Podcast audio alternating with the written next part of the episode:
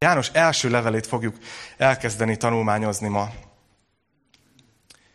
Hogy vezessen be ezzel a gondolattal? Mostanában a gyerekek igénylik, hogy beszélgessünk, de úgy, ezt úgy értem, hogy, hogy igazán ilyen, most már ilyen mélyebb témákat kezdenek boncolgatni, és tudom, hogy ez egy, ez egy időszak, ami ugye a tinédzserkor elejéig fog tartani. Tehát most tudom, hogy most van egy pár évem, hogy beszélgessek velük, és utána majd azt fogják mondani, hogy ez teljes marhaság, amit ezekben az években megbeszéltünk, de nem, nem távozik azonnan a szívből, az ott marad, és gyümölcsöt terem.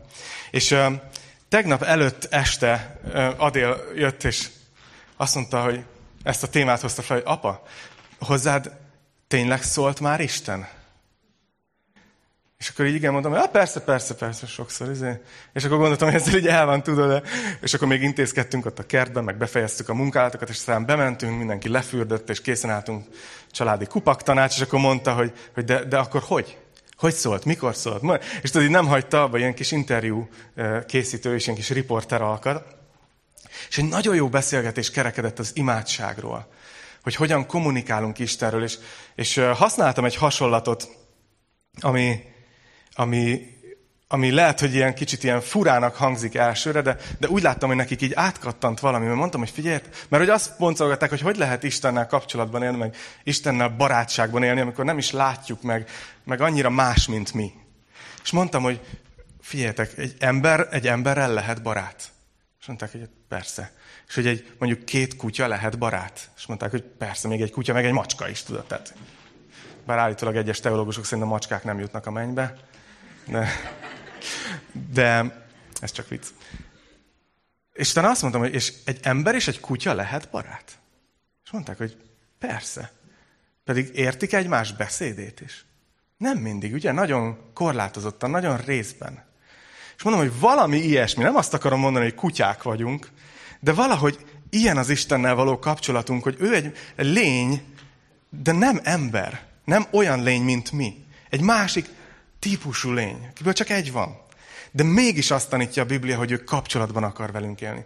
Szeretne velünk kapcsolatot. És ugyanúgy megtanulhatunk kommunikálni, megtanulhatunk valahogy értelmezni egymásnak a jeleit, és tudunk vele élni.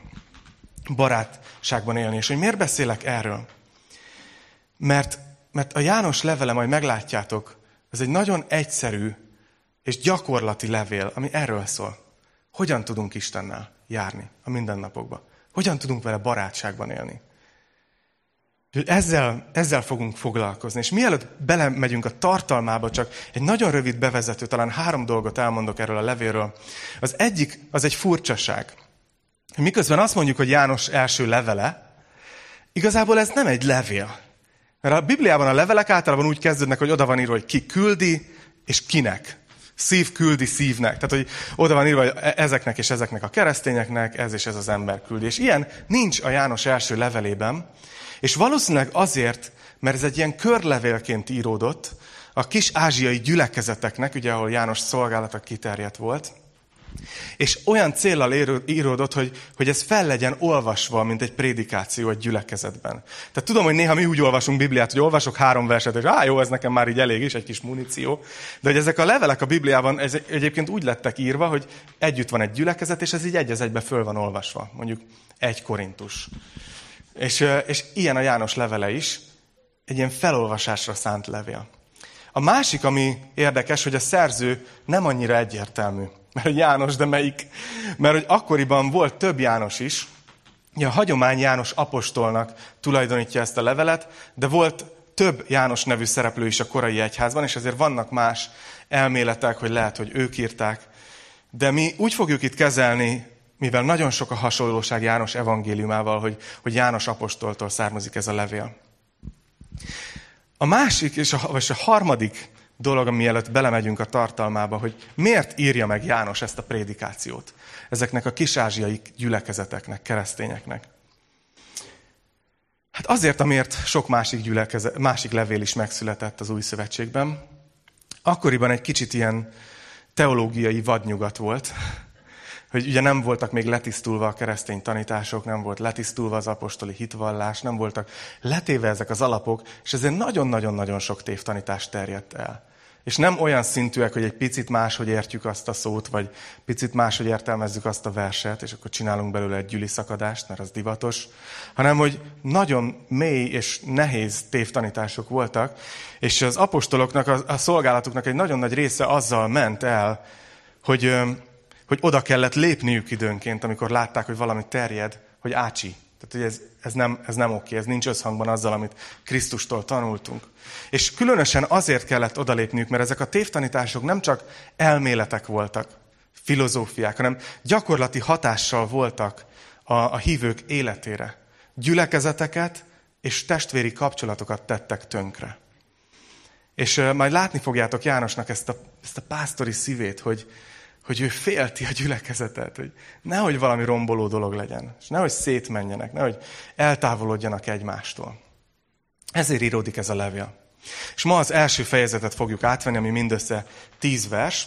Fel fogom olvasni az első néhány verset, és aztán el fogom mondani, hogy mi volt ez a tévtanítás, ami ebben az esetben felütötte a fejét a gyülekezetben. És majd látni fogjátok, hogy, hogy egyrészt távolinak fog tűnni, mert ma már nem küzdünk ezzel a tévtanítással, de másrészt meg nagyon közel fog jönni hozzánk, mert a jelenség, ami meghúzódik mögötte, az ma is, ma is tetten érhető. Úgyhogy kezdjünk is bele, egy János első fejezet, első vers. Ami kezdettől fogva volt, amit hallottunk, amit a szemünkkel láttunk, amit megfigyeltünk, amit a kezünkkel is megtapintottuk, azt hirdetjük nektek az életigéjéről. Mert megjelent az élet. Mi pedig láttuk. És bizonyságot teszünk róla. És hirdetjük nektek is az örök életet, amely az atyánál volt, és megjelent nekünk. Amit tehát láttunk és hallottunk, azt hirdetjük nektek is. Így kezdi János a levelét. Miről ír János? Mi a, mi a témája? Ha megnézitek, azt mondja, hogy, hogy az élet igéjéről írunk nektek. Azt tudjuk, hogy az élet igéje az, az Jézus Krisztus. Ugye János evangéliumát így vezette be, hogy behozta ezt az ige szót, a logoszt, és azt mondta, hogy Jézus az Isten igéje. És itt a levelét is úgy kezdi, hogy az Isten igéjéről, az élet igéjéről írunk nektek. Ugye ez egy módon egy ismerős téma. De egy másik téma is előjön, ami ismerős. Az örök életről. Ugye beszéltünk erről sokat, amikor tanulmányoztuk a János evangéliumát, hogy, hogy Isten egy teljes életre hívott meg minket. Ő nem azt szeretné, ha mi csak így éppen túlélnénk, hanem akar nekünk adni egy olyan életet, amire teremtve lettünk. Az örök élet az nem csak a halálunk után kezdődik, és nem csak attól örök, hogy örökké tart az időtartama, hanem az örök élet az egy minőségében más élet, ami már most elkezdődik. Tehát ezek ismerős témák Jánostól, viszont van valami, amire fel kell itt figyelnünk. Nézzétek, hogy, hogy mennyire hangsúlyozza János ezeket a szavakat, hogy mi hallottuk őt, láttuk őt, megfigyeltük, még meg is tapintottuk a kezünkkel. És ezek közül néhányat meg is ismétel újra, meg újra. Miért? Miért hangsúlyozza János annyira, hogy mi Jézust megérintettük? Mert láttuk, hallottuk. És itt jövünk vissza ahhoz, hogy mi volt az a tévtanítás, ami, ami ellen igazából a levél íródott. Egy tévtanítás, amit el fogok mondani, látni fogjátok, hogy ma, ma már egy kicsit nevetünk, hogy erre meg hogy tudtatok oda eljutni, de, de figyeljetek, mert, mert le fogjuk vonni a nekünk vonatkozó tanulságokat belőle. Szóval kíváncsiak vagytok, hogy mi volt ez a tévtanítás? Na, ez a doketizmus volt.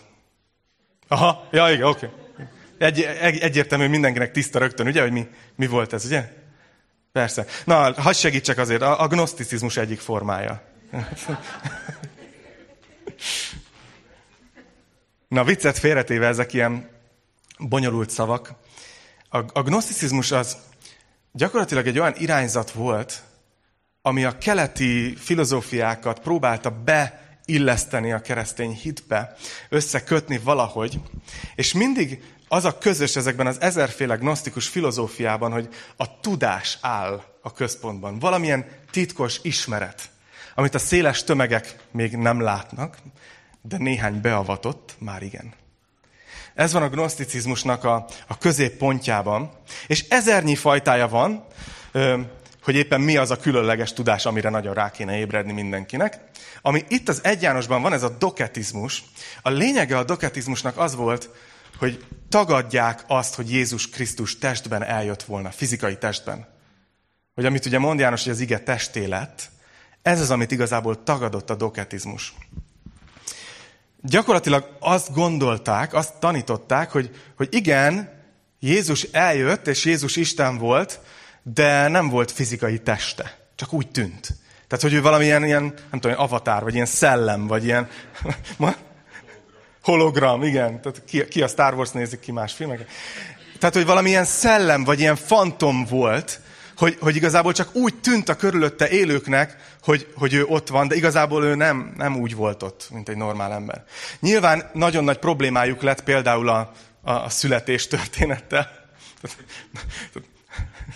Mária eljátszott, hogy fáj, vagy nem tudom, tehát értitek, tehát azért ott fölmerülnek gondok, és a keresztel is, mert, mert akkor ott mi volt? És akkor elmentek ötletelni, hogy akkor ott, ott, ott a Krisztus már elhagyta azt a fantomot, tehát, tehát mindegy, szóval Szóval vad dolgok voltak, és lehet, hogy ahogy beszélek erről, így az merül fel bennetek, teljesen egyébként logikusan, hogy na erre hogy tudtak eljutni? Tehát ezt hogy találták ki? És itt jön az, hogy hogy kapcsolódik hozzánk. Akkoriban ez a, ez a platóni gondolkozás volt nagyon népszerű, ami áthatotta az egész világnak a kultúráját, gondolkozását. Az volt a lényege, hogy ami anyagi, ami fizikai, ami megfogható, az rossz, az gonosz, eredendően gonosz.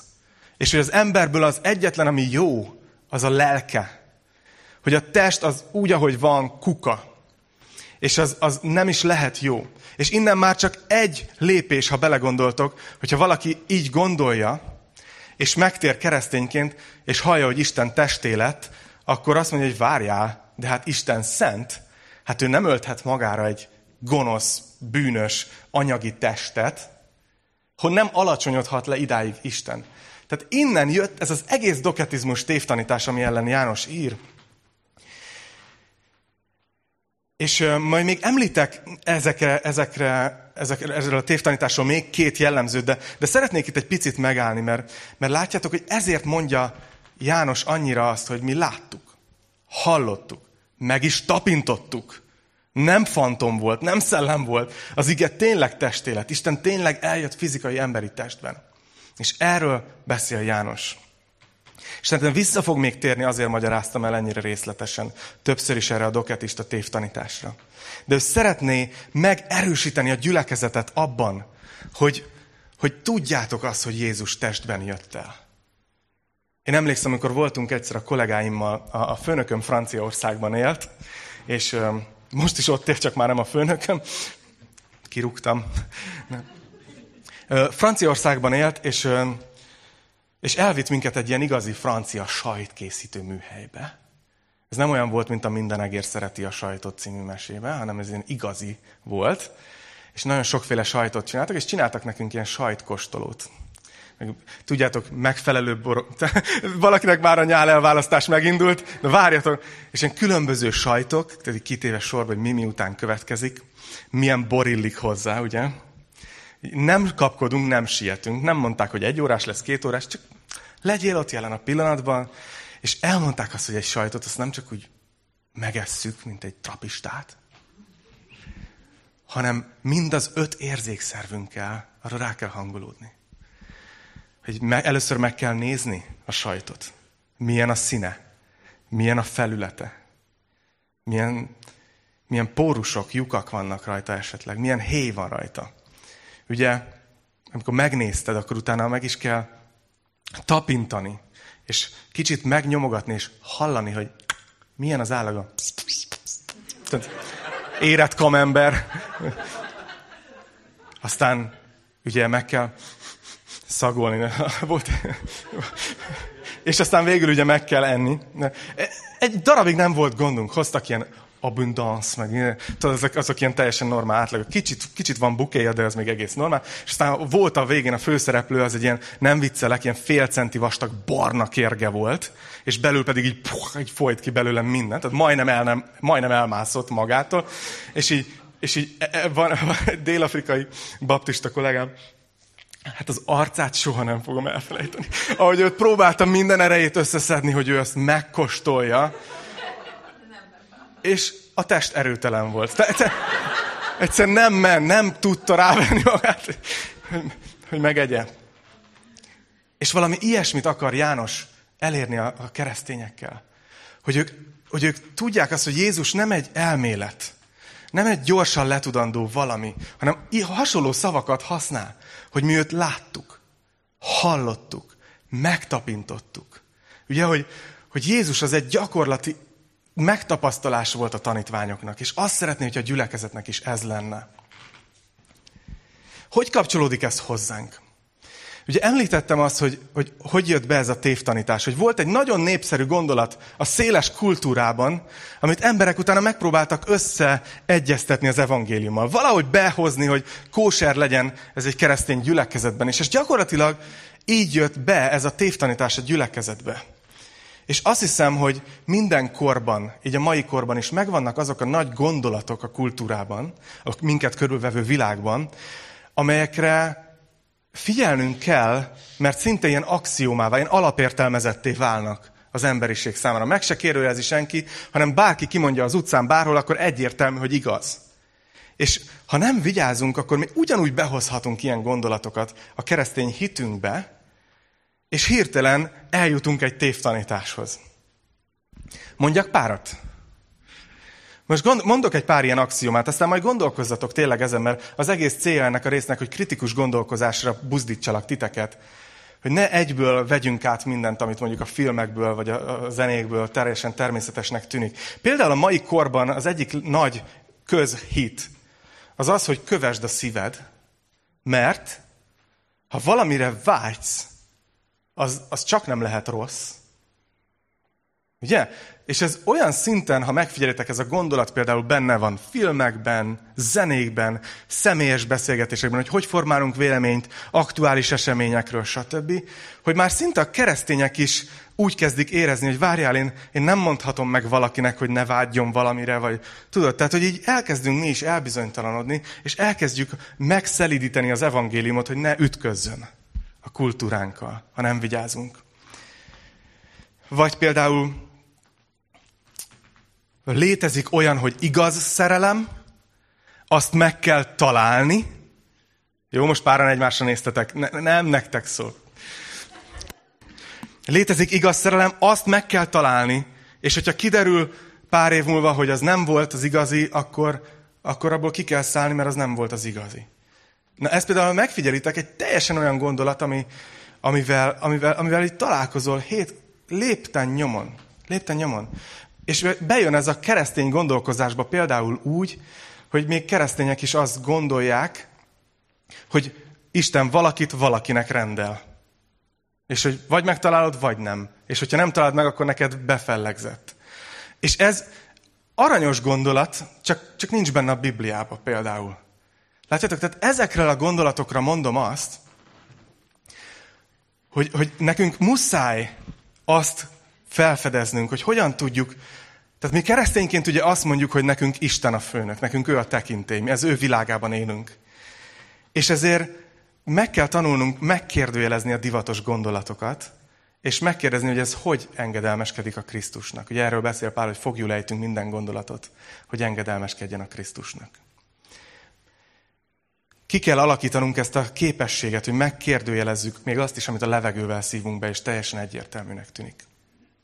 Na, menjünk tovább az igével. János elmondja, hogy miért ír erről. Miért fontos ez? Azt mondja a harmadik verstől, amit tehát láttunk és hallottunk, azt hirdetjük nektek is, hogy nektek is közösségetek legyen velünk. A mi közösségünk pedig közösség az atyával és az ő fiával, Jézus Krisztussal. Ezt azért írjuk meg nektek, hogy az örömünk teljes legyen. János igazából két dolgot emel ki, hogy miért írja ezeket a dolgokat.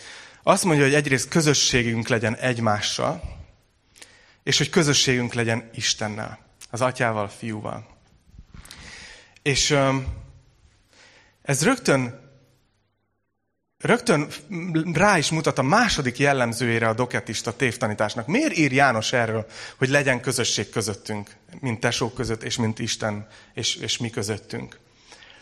A doketistáknak a, a, a második jellemzője az az volt, azon túl, hogy tagadták a testé vált e, igét, az az, hogy egy elitista tudást vett, hozzáállást vettek magukra.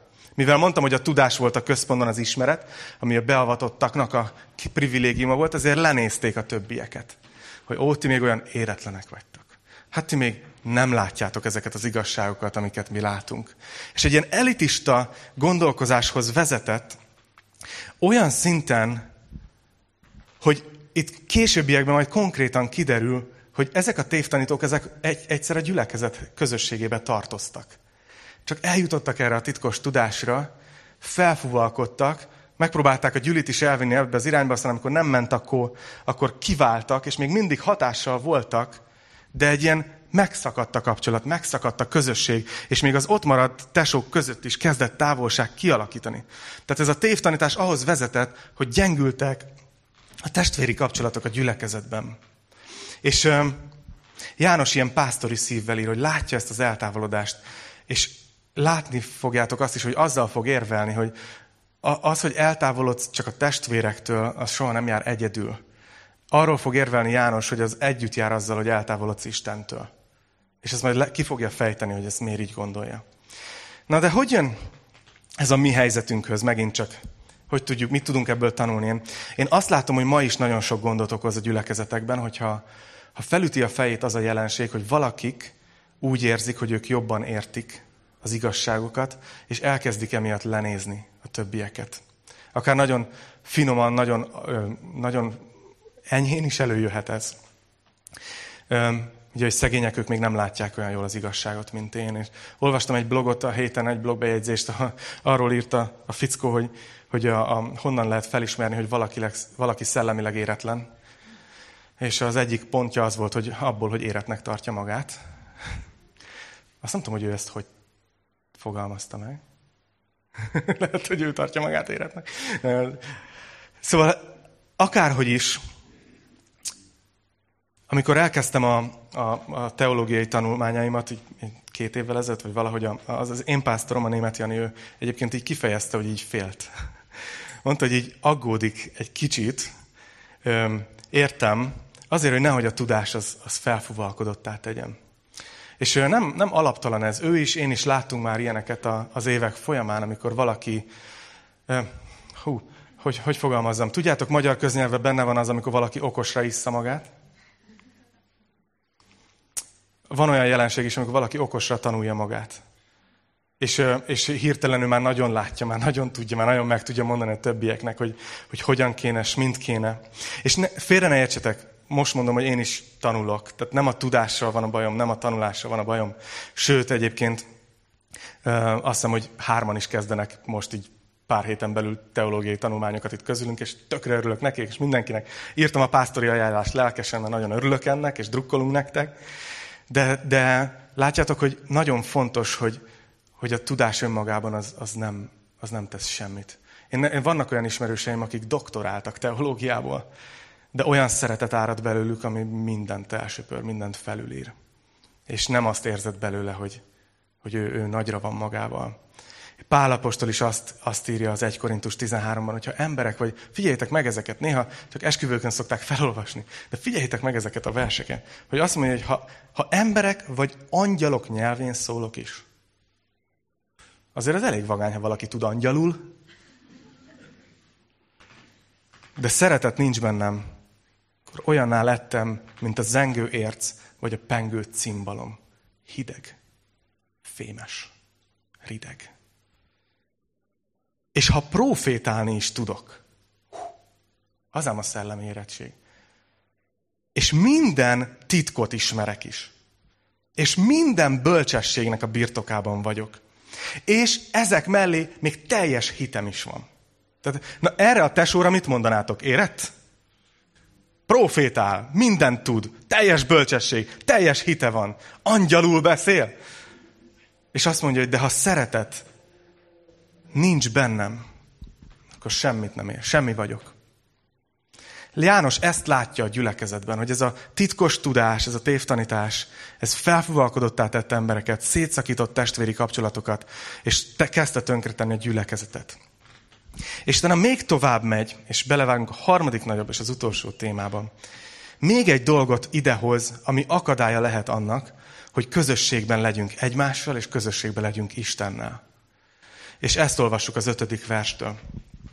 Ez pedig az az üzenet, amelyet tőle hallottunk, és hirdetünk nektek, hogy az Isten világosság, és benne nincs semmi sötétség.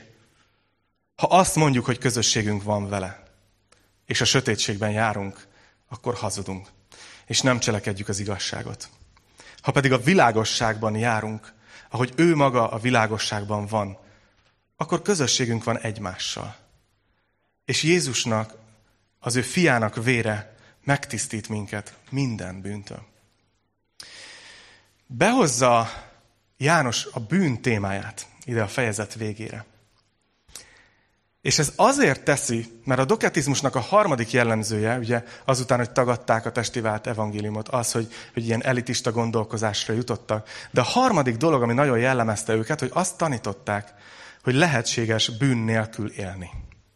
Tehát azt tanították, hogy, hogy ha, ha végre te por keresztény, aki csak úgy hiszel az átlagos alapokban, ha végre megérted ezt a titkos tanítást, amit ők képviselnek, akkor ez a tudás téged képessé tesz arra, hogy bűn nélkül élj. Ezt tanították. És erre mondja azt János, hogy na ácsi, hogy ez nem az az üzenet, amit Krisztustól hallottunk. És behoz egy témát, a világosságban járás és a sötétségben járás kontrasztját és a bűn témáját.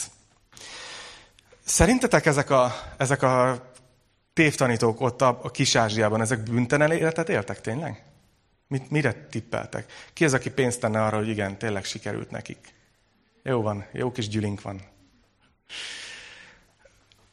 Persze, hogy nem. Tehát János pontosan tudja, pontosan tudja, hogy ez kamu, amit ezek az emberek mondanak. Pontosan tudja, hogy ez egy állarc, ez nem az igazság. Senki nem tud bűn nélkül élni. De mivel erre jutottak a teológiájukkal, megpróbálták fenntartani ennek a látszatát. És mivel fenn kellett tartani egy látszatot, ezért nem lehetett, hogy ők maguk kijöjjenek a fényre, és felvállalják azt, akik ők igazából, felvállalják önmagukat, hogy igen, itt tartok, mert fönn kellett tartani egy látszatot, és ők ott meghúzottak hátul a sötétségben. És azt mondja János, hogy á, á, á, á, nincs még egy dolog, ami így szétzilál egy közösséget, mintha ez történik. Hanem ha világosságba járunk, akkor az Jézusnak, az ő fiának a vére megtisztít minket minden bűntől, és közösségünk lesz egymással. És ö, tudjátok, azt hiszem, hogy ez a, ez a filterezett valóság, ez nagyon velünk van. És persze most a közösségi médiában különösen is ben van. Ugye, hogy posztolsz Instagramra, akkor kiválaszthatsz vagy tízfajta filter közül, hogy mik azok a fényviszonyok, meg színek, amiktől az a reggelid, amit már tizedszerre fotóztál le, hogy végre egy Instagram képes kép legyen belőle, az tényleg tutin nézzen ki. És egy eltorzított valóság, de, de nem csak, van olyan ismerősöm egyébként, aki úgy döntött, hogy így, bocs, igen, vannak közöttünk tehetséges instások, na, azért ne, ne húzzuk le teljesen őket. Inkább a, a lényegét akarom rá, rámutatni, hogy, hogy az életet is tudjuk így élni időnként. Volt, van egy, egy barátom, aki mondta, hogy le is törölte az instáját, mert annyira megunta azt, hogy mindenkinek olyan tökéletes az élete. Hát persze, hogy nem az. Csak azokat tesszük ki, ugye, amik, amik a jó részek. De nem csak szakadjunk el a közösségi médiától, mert csak illusztrációként használtam. De hogy élhetjük így a keresztény életünket, hogy egy ilyen filterezett képet mutatunk, képmutatás. Jézus sokat beszélt ellene. Hogy egy más képet, egy érettebb képet, egy, egy jobb képet mutatunk magunkról, mint ami igazából valójában van. És tudjátok, miért egy csapda ez? Mert, mert ha feltenném azt a kérdést, hogy ki az közületek, aki szeretne bűn nélkül élni, mindennyien föltennétek a kezeteket. Őszintén vágyunk arra, hogy, hogy, hogy, hogy ne nyomorítson már minket a, a bűn. A Pintér Béla énekli Mr. Bűn, az életem legnagyobb ellensége. Persze, hogy szeretnénk bűntelenül élni. És tudunk? Hát elvileg tudnánk, ha napi 24 órában, minden egyes másodpercben teljesen a Szentlélekkel betöltve, Istenre hagyatkozva élnénk. De most nem, inkább nem akarok szembes, nem teszem fel a kérdést, hogy ki az, akinek ez sikerül. Ugye tapasztaljuk, hogy nem sikerül, nem tudunk bűntelenül élni. Nem megy. Ebben a testben, ezen az oldalán az örökké valóságnak nem megy. És akkor, amikor szembesülsz ezzel, akkor két dolgot tehetsz. Az egyik az az, amit a doketisták csináltak. Hogy kitettek egy képet, hirdettek egy teológiát, amit ők se tudtak megfelelni, és ők maguk pedig visszahúzódtak szépen az árnyékba, hogy ne látszódjanak. Tudjátok, a romantikus éttermekben is mindig le van húzva egy kicsit a világítás, le van dimmelve. Mert a világosságban minden látszik. És a doketisták ezt nem akarták, ők maradtak a sötétségben. A probléma ezzel az, hogyha így élsz a testvérekkel, akkor így fogsz élni Istennel is. Nem láttam még olyan keresztényt, aki tudott képmutatni a gyülekezetbe, de Istennel meg teljesen őszinte és élő, mély kapcsolata lett volna. Mert a kettő összefügg. Tehát vagy ezt teszed, hogy becsapod magad, és behúzódsz a sötétbe, vagy azt, amit itt János mond a következő versben is, az utolsó három vers a fejezetben, amit felolvasok. Nézzétek, azt mondja, hogy ha azt mondjuk, hogy nincsen bűnünk, önmagunkat csaljuk meg, és nincs meg bennünk az igazság. De ha megvalljuk a bűneinket, hű és igaz ő, megbocsátja a bűneinket, és megtisztít minket minden gonoszságtól. Ha azt mondjuk, hogy nem vagyunk bűnösök, hazoggá tesszük őt, és nincs meg bennünk az ő igéje. János arról beszél itt, hogy az alternatíva, a megoldás, az az, hogy a világosságban járunk. Kijövünk a fényre, és a világosságban járunk. Ez nem azt jelenti, hogy nem teszünk bűnt, hogy sikerül bűntelenül élni. A világosságban járás azt jelenti, hogy beismerjük, amikor teszünk valamit. Felvállaljuk azokat a dolgokat, amivel küzdünk. Nem szépítjük, nem rejtegetjük, nem takargatjuk. És az a durva ebben, hogy szinte amikor elolvassuk ezt a következő verset, amit itt olvastunk, akkor azt érezzük, hogy egyébként miért csinálná ezt bárki? Tehát miért akar valaki egy ilyen képmutató, bujkálós életet élni, amikor nem is engedi, hogy igazán lássuk, hogy ki ő? Mi, mi is megtesszük, de amikor, amikor közben halljuk, hogy ennyire egyszerű a megoldás, hogy mi az alternatíva? Ja, ha megvallod a bűneidet, akkor Isten hűséges és megbocsát. És megtisztít minden bűntől. Pont. Tehát, hogy még az sincs, hogy akkor Isten próbaidőre tesz, tudod, és, és akkor ad még három helyzetet, hogy na most akkor jobban teljesítesz-e. Nem.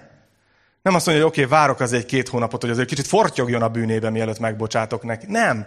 Azonnal. Abban a pillanatban, amikor eljutunk oda, hogy beismerem, bocsánat, elszúrtam, akkor Isten azt mondja, hogy én pedig megbocsátottam. Ennyire egyszerű az egésznek a rendezése, és ehelyett mi csináljuk ezt az árnyékban mozgást és sötétségbe járást időnként. Látod, erre próbál itt János rámutatni, ennek a gyülekezetnek. Ott ültek ezek a keresztények, akik szerintem addigra már próbáltak büntelenül élni, mert, mert hát azt mondták ezek a tévtanítók, hogy lehet. És senki nem merte bevallani, hogy neked sem egy Pisti, nekem se Józsi. Közeledünk itt a végéhez, de még egyetlen egy gondolatot hagy említsek meg nektek. Lehet, hogy úgy hallgatja valaki ezt a, ezt a bibliaórát, hogy még nem döntötted el, hogy hiszel-e vagy sem. És lehet, hogy éppen az egyik dolog, ami, ami zavar a kereszténységben, az az a sok beszéd a bűnről. Hallottatok ti is ilyet, nem? Miért kell mindig a bűnről beszélni?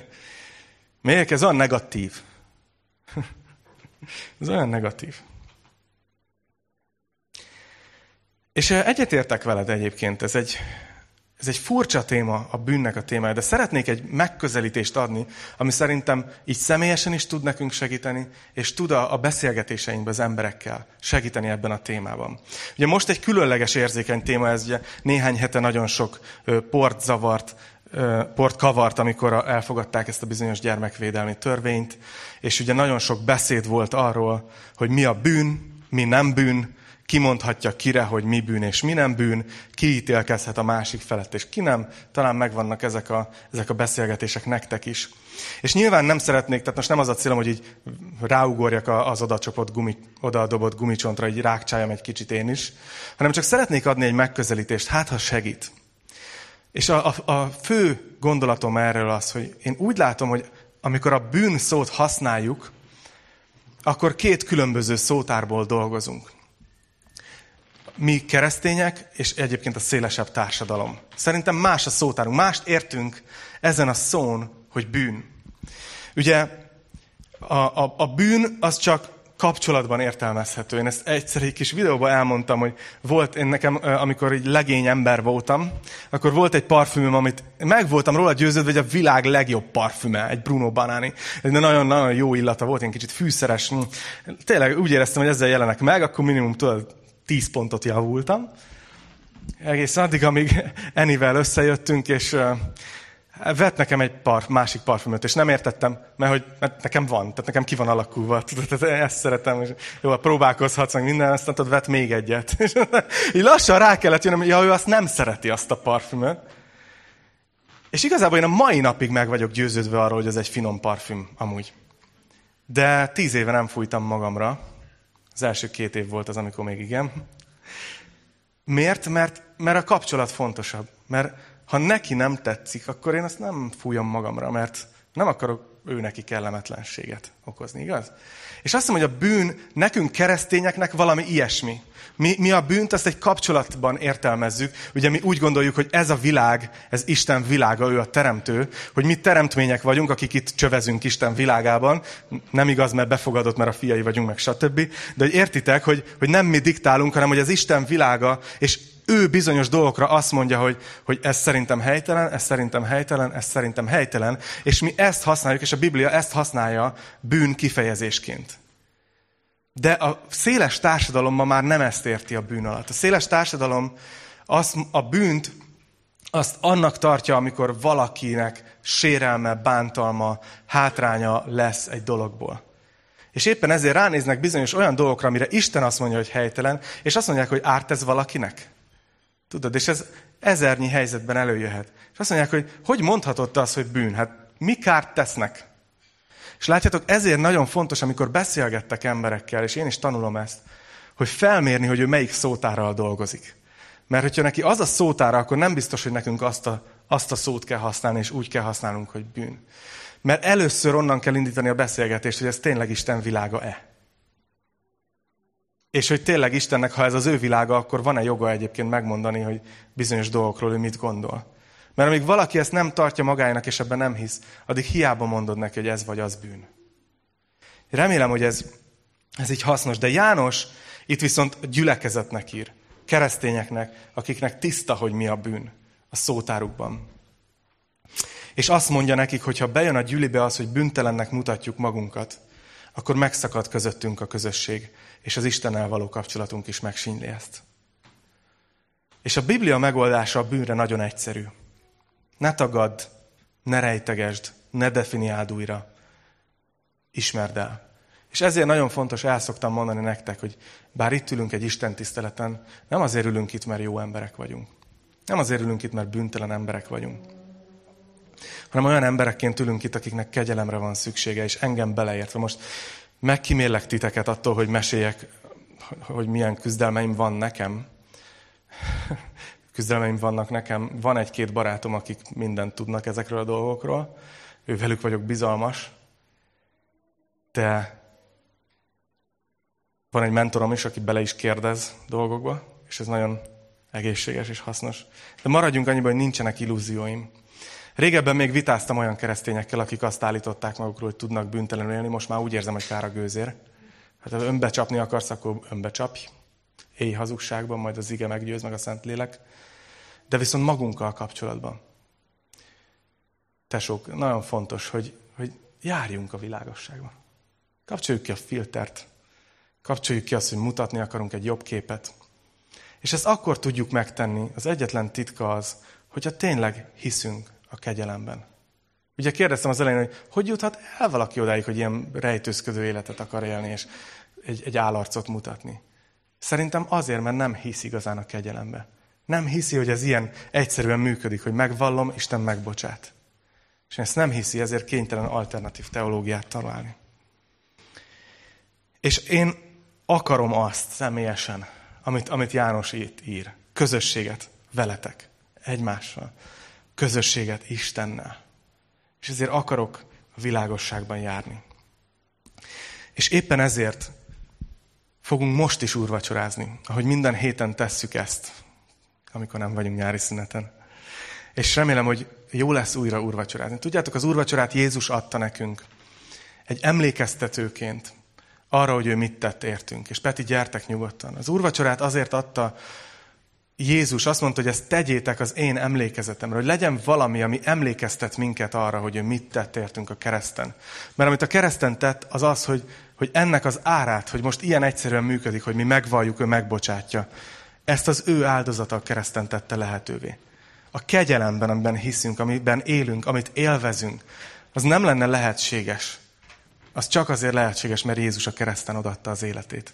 És minden bűnünkért. És ezért a mai napig, amikor mi jövünk, és megvalljuk, akkor ő megtisztít. Ez egy automatizmus. De mégis egy személyes kapcsolatban értelmezik, és jövő héten fogok arról beszélni, hogy hogy tudjuk elkerülni azt, hogy Istent ilyen kegyelem automataként kezeljük.